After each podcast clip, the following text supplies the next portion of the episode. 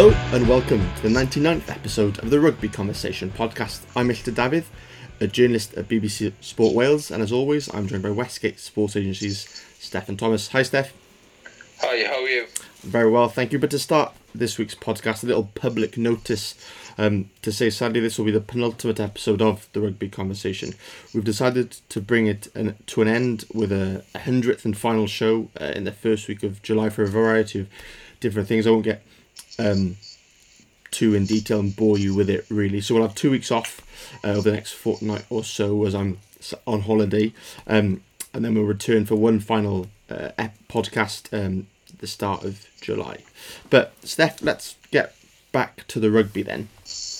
Wales continued their June summer tour out in Argentina with a 23 points to 10 win over the Pumas. Um, how impressed were you by the performance and result of Warren Gatland's side? I was very impressed. Uh, personally, I think it's the most positive Welsh performance or victory for quite a while. My thoughts on the national side has been quite well documented. You know, I think it's it, had gone very um, very stagnant, very stale. But in fairness to Warren Gatland, I think he has tried to move forward.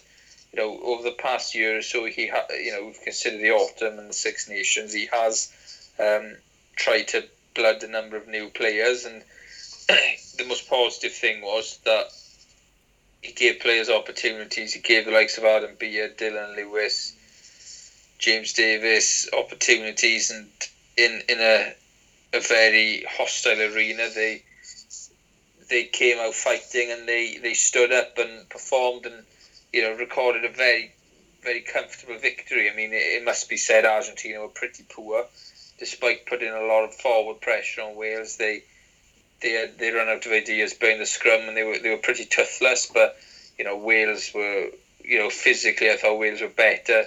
Um, James Davies was outstanding. Argentina couldn't, couldn't cope with them at the breakdown, and they showed some invention behind the scrum as well. And one of the most positive aspects of the of the victory for me was Dylan Lewis at tight end.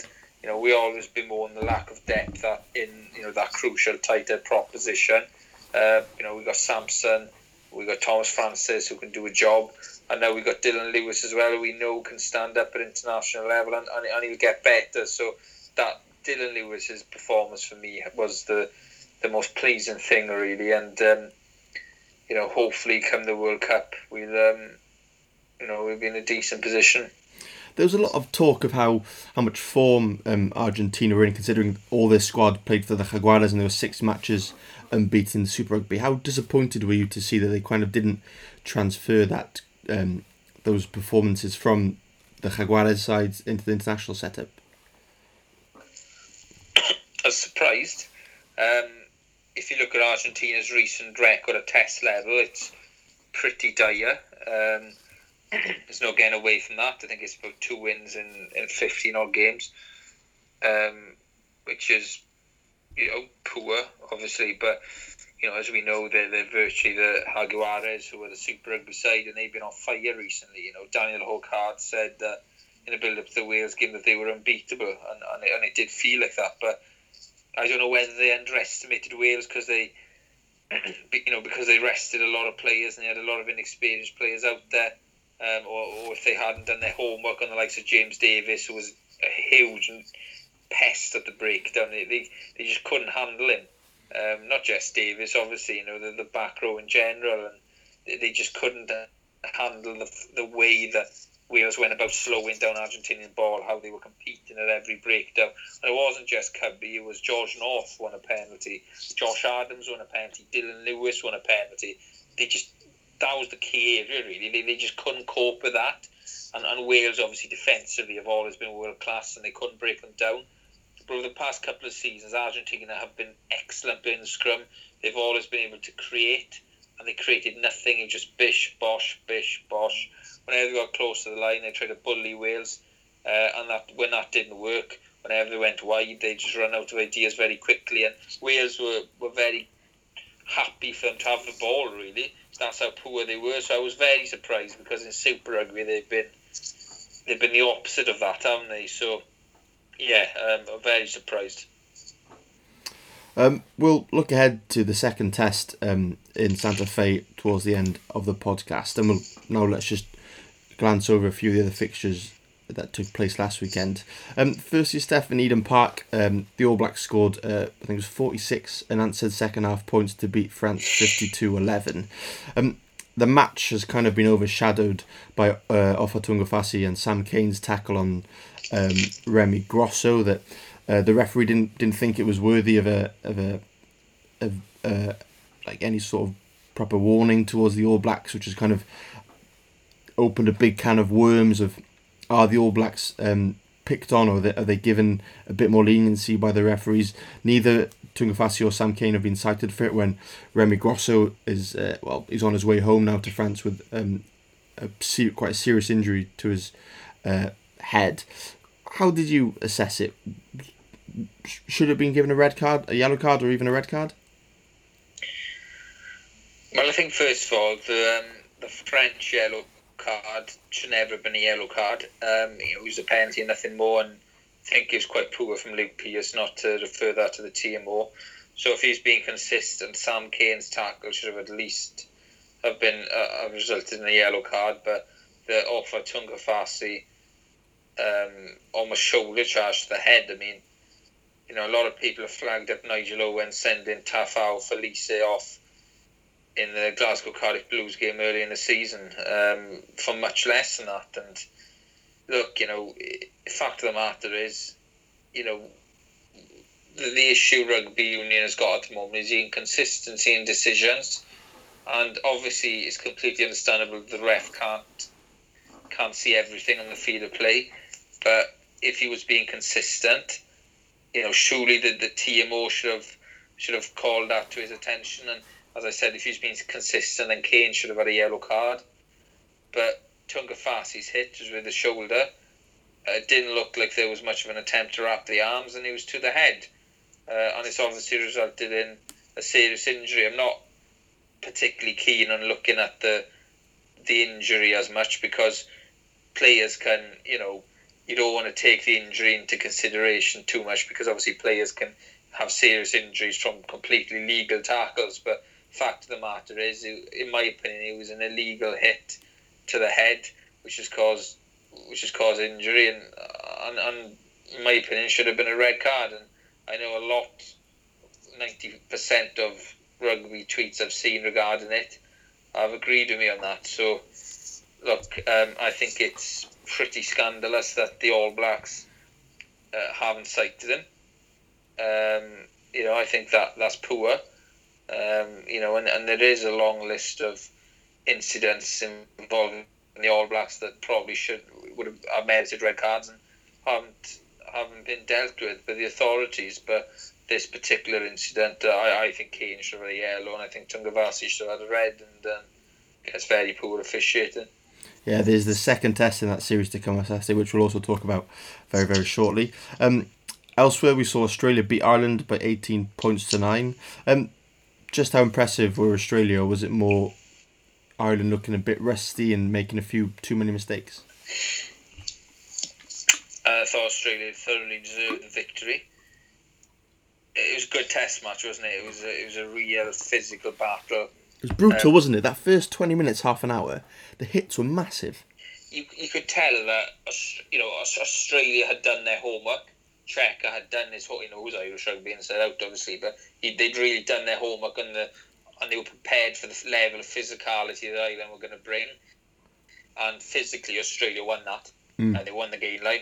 Um, there were periods in the game where, especially the first 20 minutes after half time, Ireland were, were pretty dominant in that period.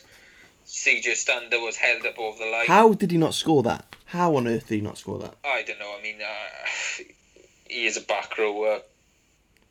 Saying that there's a lot of fast back rowers. I mean, he probably should have scored, but it's more credit to the defence, in my opinion. Dane Haylett-Petty, I think, was heavily involved. He did a great job there. It was great scramble defence, but he should have scored. Should he look to pass, do you think? They've, they've really missed Garry Ringrose at 13. They created absolutely nothing, really, did they? Um, and, you know, people are crying for Carbery and, you know, Sex, sorry, for Sexton. And when Sexton came on, he missed his touch from a penalty. Uh, and, and that that was a real turning point. But the the, the key area in this game was David Pocock. He was absolutely phenomenal. Mm. I mean, he should have. He got penalised wrongly twice Yeah, at the break. So bizarre. should have been it. The first one It was just ridiculous refereeing. They would never have as an, an obvious a, a breakdown penalty as that. You know, Pocock was was phenomenal.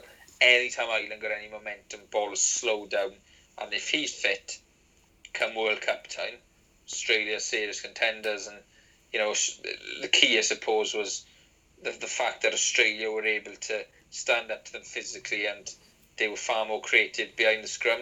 And I think one one of the real key moments is when they brought Fur- Ireland brought Furlong off the bench, my opinion, the best tighthead prop in the world, and he got absolutely mullered in the scrum, uh, and, that summed it up really. But I, I really think this Test series is a long way from being finished. I, I think Ireland are gonna gonna really come back strongly this weekend. I spoke to a friend of the podcast, uh, Jamie Crummy, who's spoken to us about his food ordering app, Too Good to Go, and he's um, a massive Ireland fan, and he was just he enjoyed the Test match, but quite rightly with you, Steff, there he realised that Australia just um, outmuscled Ireland to a certain extent, and that left him quite frustrated, really. Sorry, just just on um, on Ireland as well. Like, you know, obviously I mentioned Pocock. He's different league anywhere in the world really as a seven, and he I know he played six, but he's playing the role of the seven. But Ireland really really missed Dan Leavy. I mean that guy's been a revelation this season, and Jordi Murphy's a good player, but he ain't, he ain't a seven. He's not an out and out seven. Uh, he's not really suitable to dealing with someone like Pocock. Uh, Leavy was was badly missed, and dare I say it, Tadhg Beirne might have made a bit of a difference. Um, he's a breakdown specialist as well, and if you added Leavy and Beirne into the mix, it changes the dimension of Ireland's pack and is probably more suitable to, to beating Australia. So, be interesting to see if Beirne gets an opportunity on the weekend. Yeah, Leavy was was one name that Jamie was also crying out for. Um, so and then the the fourth fixture of our games of the week from last weekend uh, was at Ellis Park, Johannesburg, as the Springboks beat England by forty two points to thirty nine, despite Eddie Jones' side uh, going up uh, twenty one points in the opening twenty minutes. Out of those four matches we've talked about, Steff, or the three, and then this one now, was this the bit the the closest to like a proper Test match? You think? Well, the Ireland one, No, the South Africa England one. Sorry. I think there, there was a cracking day of rugby on it. Um, but that that was a, a I think a classic game, wasn't it? Um, there's a few future question of sport answer, um, you know, questions in there. Um, but I think that, uh, it was remarkable. I mean, I was watching the game, and Eng- England played really well the first 20 minutes. Best they played for a long time, probably. Um, but South Africa equally as poor. You know, the two wingers just couldn't tackle. You know, uh, Mike Brown's try, as well as Mike did. You know, it was awful defence. He should never have scored that. Um, but you know, the, just the energy that South Africa had, how they clicked into gear. I thought Faf de Klerk, you know, was wonderful. Um, he, he he just England's back row just could not cope with the speed Hmm. and, and how he was he was attacking the fringes and he was changing the sort of dimensions behind the scrum. You know, he he he, re, he was really able to get that that momentum going for South Africa and you know I, I thought Billy Vunipola was really poor. And if you contrast his performance with Duane Vermeulen, who, who was excellent, um, Tom Curry was is obviously a talented player. and He made one good surge in the second half, but he was thrown around like a rag doll at the breakdown, and Rob was completely ineffective. Uh, and they obviously they brought Shields on. He's had some criticism, but wrongly so because he was com- completely out of position. I that was unfair from Eddie Jones. Um, England really, really could not stop the flow of quick ball coming from the breakdown. Um, and, and if you look at Wales, for example, I know you know we will we'll obviously um, get on to that bit later maybe, but if you look at what James Davies did, I mean he's probably fourth choice Welsh open side, but he would have walked into that England team and he would have made a difference. Um, you know, when Avidi, Ellis Jenkins, Warburton, etc., they would have all made a difference. Uh, and Ireland missed that out out seven, and England, you know, I know Curry potentially in the long run could be the answer, but he's not good enough at the moment, and England really missed that because South Africa were able to get quick ball all the time, and de Klerk was playing havoc with them. And, and this, you know, this wasn't a perfect South African performance. They were defensively very weak. Um, you know, and obviously uh, tactically a bit naive at times, but they they just sort of got ahead of steam. And once they got momentum, England just couldn't stop them. Yeah, that, that quick ball you, you mentioned it, it meant that they could get the ball out wide quick as well. And then um, a quick word for the, the South African back three. Firstly, Willie Willie le Roux. We all know what his ability is. He's been playing international test rugby for quite a few years by now. But then the two debutant wingers in Aphiwe Dyantyi and Sibusiso Nkosi both scored on their debuts on Saturday. How impressed were you by them? It was a miss, wasn't it? in attack, they were brilliant. You know, the tries they scored were excellent. Defensively, they were poor. Let's not beat around the bush. Uh, should never have let some of the tries they did in, but they got serious talent. They got gas. They got great feet. You know, first test matches. You know, they got a big future, but um, positives outweigh the negatives. But they got plenty to work on, I think. All right then. So yeah, that's those big test matches and elsewhere last weekend uh, saw Georgia beat Tonga by 16 points to 15. Uh, Fiji beat Samoa. Uh, the USA smashed Russia by 62 points to 13. And then Scotland beat Canada 48 points to 10 in Edmonton. It hasn't been too great of a start for um, Kingsley Jones at the Reign over in Canada. Steff, um, this week we've seen World Rugby under 20s continuing. Uh, the group stages came to an end, and also uh, the semi finals have taken place as well. For, from a Welsh perspective, they lost 39 points to 15 to Argentina. Um, Los Pumitas gained revenge on behalf of Los Pumas uh, there, so Wales will play Australia in a seventh place playoff on Sunday. Oh, sorry, Italy in a seventh place playoff on Sunday after the Azzurri lost to uh, the Wallabies. Would would a seventh eighth finish uh, be acceptable for Gareth Lewis, do you think, at the end of this tournament? A bit disappointing, isn't it, really? Uh, it's been a mixed bag for him, to say the least. But I think the important thing to remember at under 20s level is it's not as much as you want to win, that's not the main goal. The main goal is producing five or six, hopefully more players that can play professional rugby and play for Wales at senior level in the future. And there is talent in the team. I mean, you look at Taine Basham, I mean, he's destined for great things. Um, Ryan probably in that bracket. You know, you, you got players like um, Corey Baldwin, Ioan Nicholas, who are big futures, and Kai Evans as well. So there's a lot of talent in that side. And just because you don't perform that well at 20s level as a unit doesn't mean you haven't got players coming through.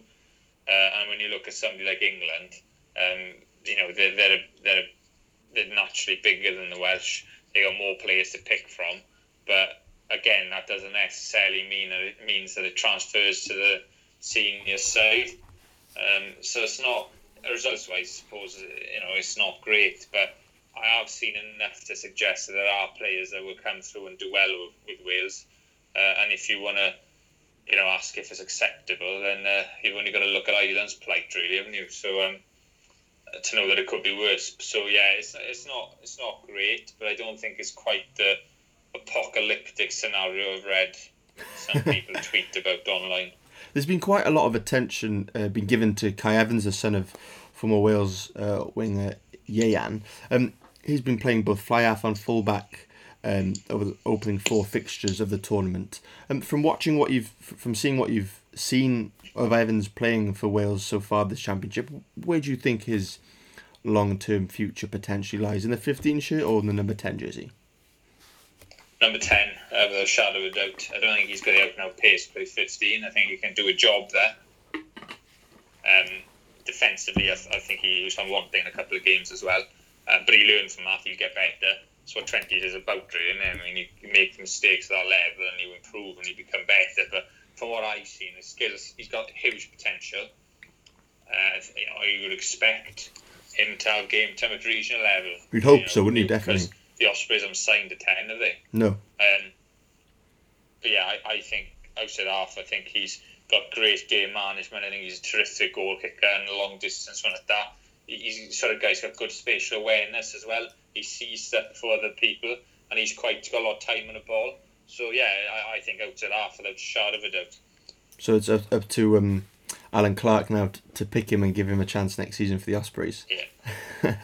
so yeah, on Sunday all finals will take place, both from um, who will win it down to uh, the 11th place uh, final. Then whoever finishes 12th gets relegated to the World Rugby Under 20s trophy. And as we I think we spoke about two weeks ago, that that's when the um, nipple line tackle uh, law will be trialled in the World Rugby Under 20s trophy. They'll announce the time, date, and location of that tournament at the end of this championship. Um, before we move on, just a quick reminder uh, about the guys who sort us out with our soundtrack in Brecheheer. Um, with it being our pen- pen- penultimate episode of the rugby conversation, a big thank you to their to their work and their partnership for allowing us to use their their music. You can listen to more of from Brecheheer on bandcamp.com forward slash. Right, Steff, before we do preview um, the plethora of test matches that we've got for the second Saturday in a row. Just a little bit of things here in Wales regarding coaching. So Danny Wilson left the Cardiff Blues at the end of last season and was expected to join um, Dai Young at, at uh, the Wasps up in, up in Coventry in the Aviva Premiership, but now it looks like he's going to join Scotland as a forwards coach. Was this a bit surprise, surprising for you? Was a big surprise. I mean, obviously, Danny has announced that um, he was joining Wasps, and Wasps had announced earlier in the season uh, you know, we haven't spoken to him uh, in the in the press. You know, he's very excited about his move up there, and I can only imagine that this was a thing that came out of the blue. Uh, you would have thought, wouldn't you? Um, look, you know, it, it, probably wouldn't have been an easy decision for him. I mean, obviously, Wasps are going to get some compensation, and you know, I can understand if they're a bit annoyed at that because it's not ideal for them. It leaves them in a lurch a bit. But you know, he's got a chance to go to the World Cup, doesn't he? um, and, and that chance might not come again. You just don't know, do you? So, and also there's the whole thing. I mean, technically, he doesn't have to come, move his family up to Scotland. International coaching isn't a you know, 24 hour job, is it really? I mean, Warren Gatland spends half a year in New Zealand, for example. So perhaps, I don't know what he's doing, but um, you know, he doesn't necessarily have to move his kids out to school, etc. Because he'd have to do what if he went to Wasps. So there's that as well. Uh, but, but you know, it, he's a very, very good forwards coach, and from a Scotland perspective, it's um, it's a significant coup for. Uh, is it? Do you think he has gone up for that whole international experience? Because that is the step up, isn't it? From if you're gonna if you're gonna leave a region or a club or a province or a franchise, it is international rugby, isn't it? Yeah, I suppose so. Um, that's a step up, isn't it? Forwards coach at club level or forwards coach at international level.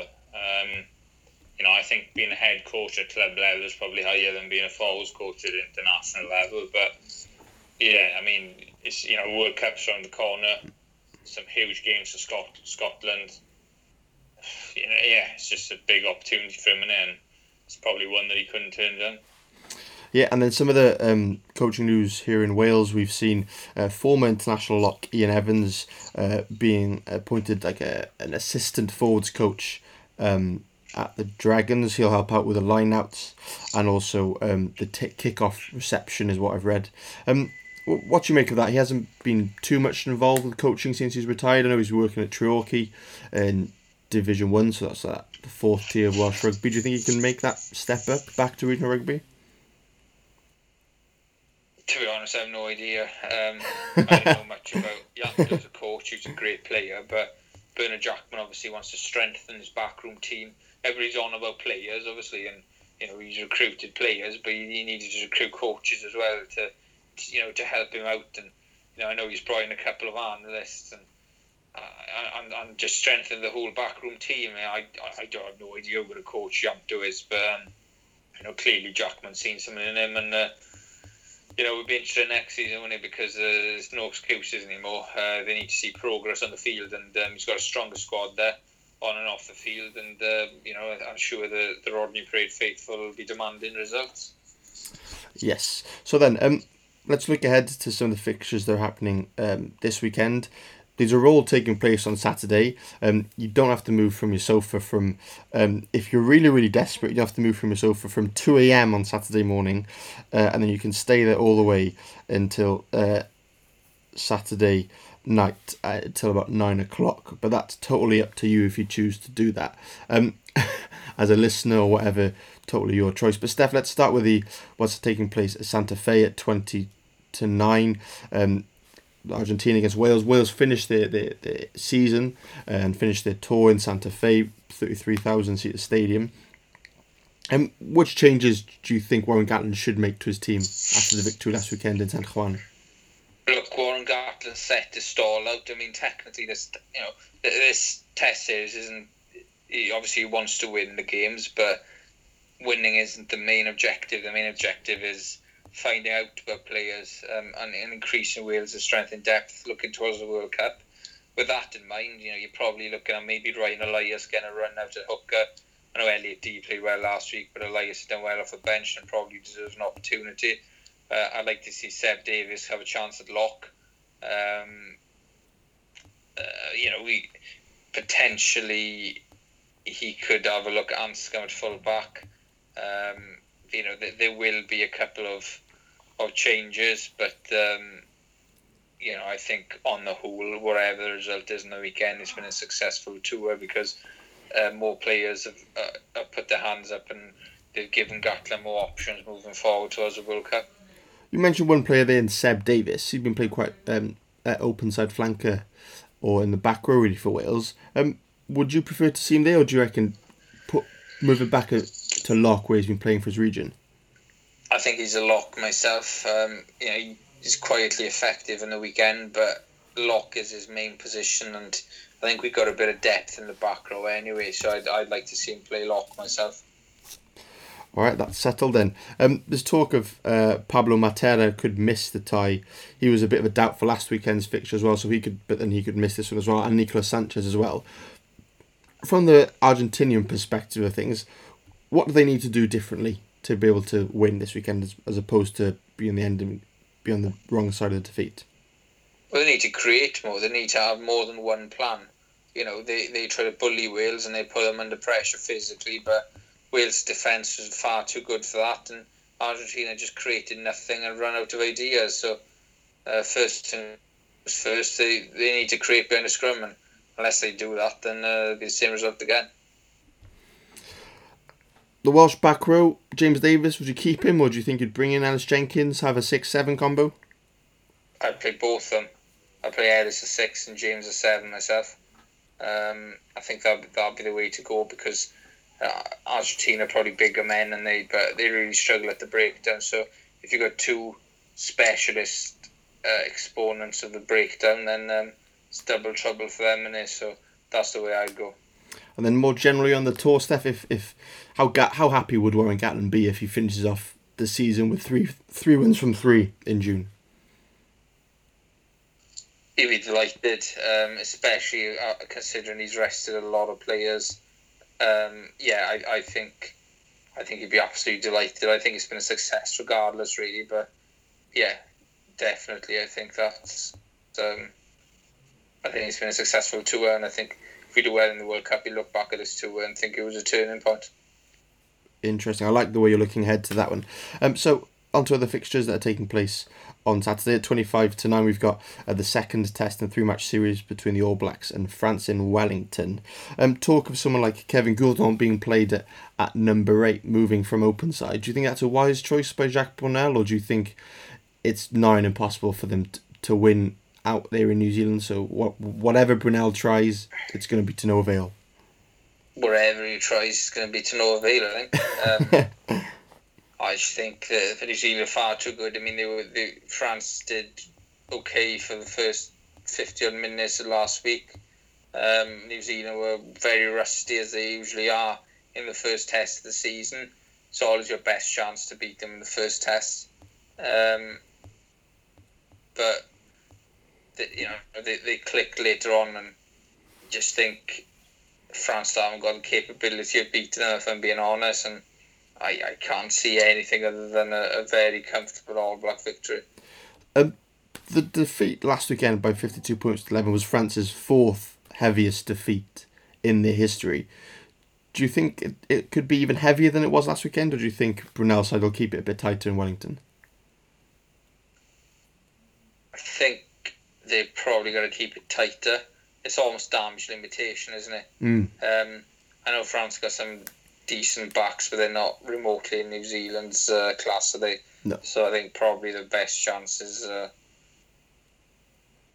is keeping it tight, but I, I just struggle to see anything bar an easy New Zealand win, to be honest with you. All right then. Over the Tasman uh, at 11 o'clock UK time, it's a second test between Australia and Ireland. Are you expecting to see Johnny Sexton back for Joe, Joe Schmidt's side? Of yes, yes, yes, yes. Uh, Carmen's right, but Sexton is a, is a world class player uh, and, and he knows how to how to manage a game of this magnitude. And I'm fascinated by that because you know we've seen so many times the Southern Hemisphere, uh, sorry, Northern Hemisphere side win a Grand Slam and it goes south and it, goes pear shaped. Um, England, obviously, with the exception in uh, when was it? Um, losing a plot year now, 2016.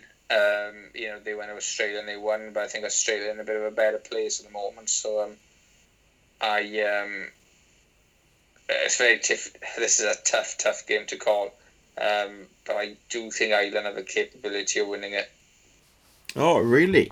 Interesting, interesting one. They haven't won in Australia since 1979, which will be quite an interesting if they manage to do that, which I think they will. And then um, South Africa uh, against England in Bloemfontein at five past four. Um, Eddie Jones has made a bit of a an I don't want to say idiot, but he's made himself look quite poor once again by having an altercation with South African fans at the end of last weekend as well. Um, I don't know how many times I said this now, but he is slowly. You, you are starting to slowly see those cracks appear, as he has traditionally done when he's coached other countries, aren't you, Steff?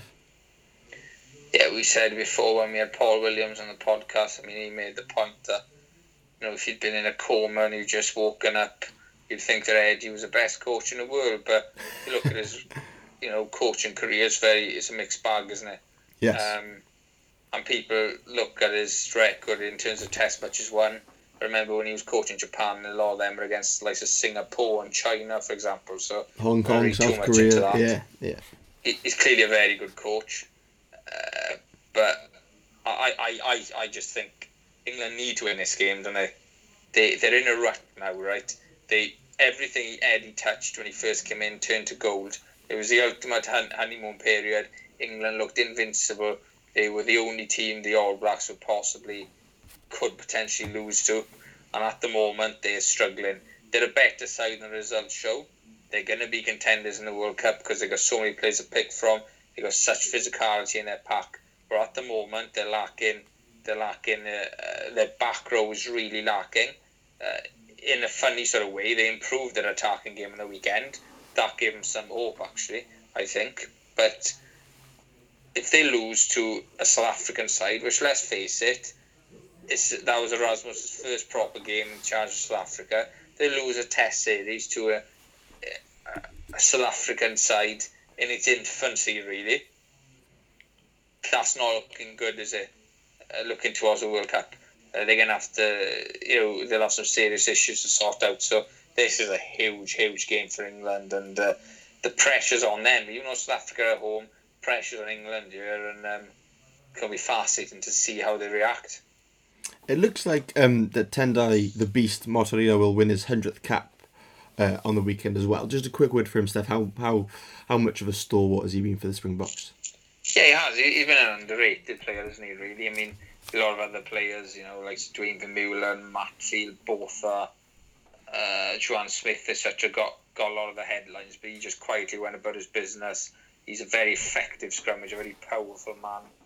Uh, just just just a, a, huge amount of experience, and I suppose he'll always be remembered in the main for two things: for that and holding that uh, Sharks locker when he nearly fell and broke his neck in that Super Rugby game, and obviously giving uh, Phil Vickery the mother of all hidings in, in the first test with Lions in 2001.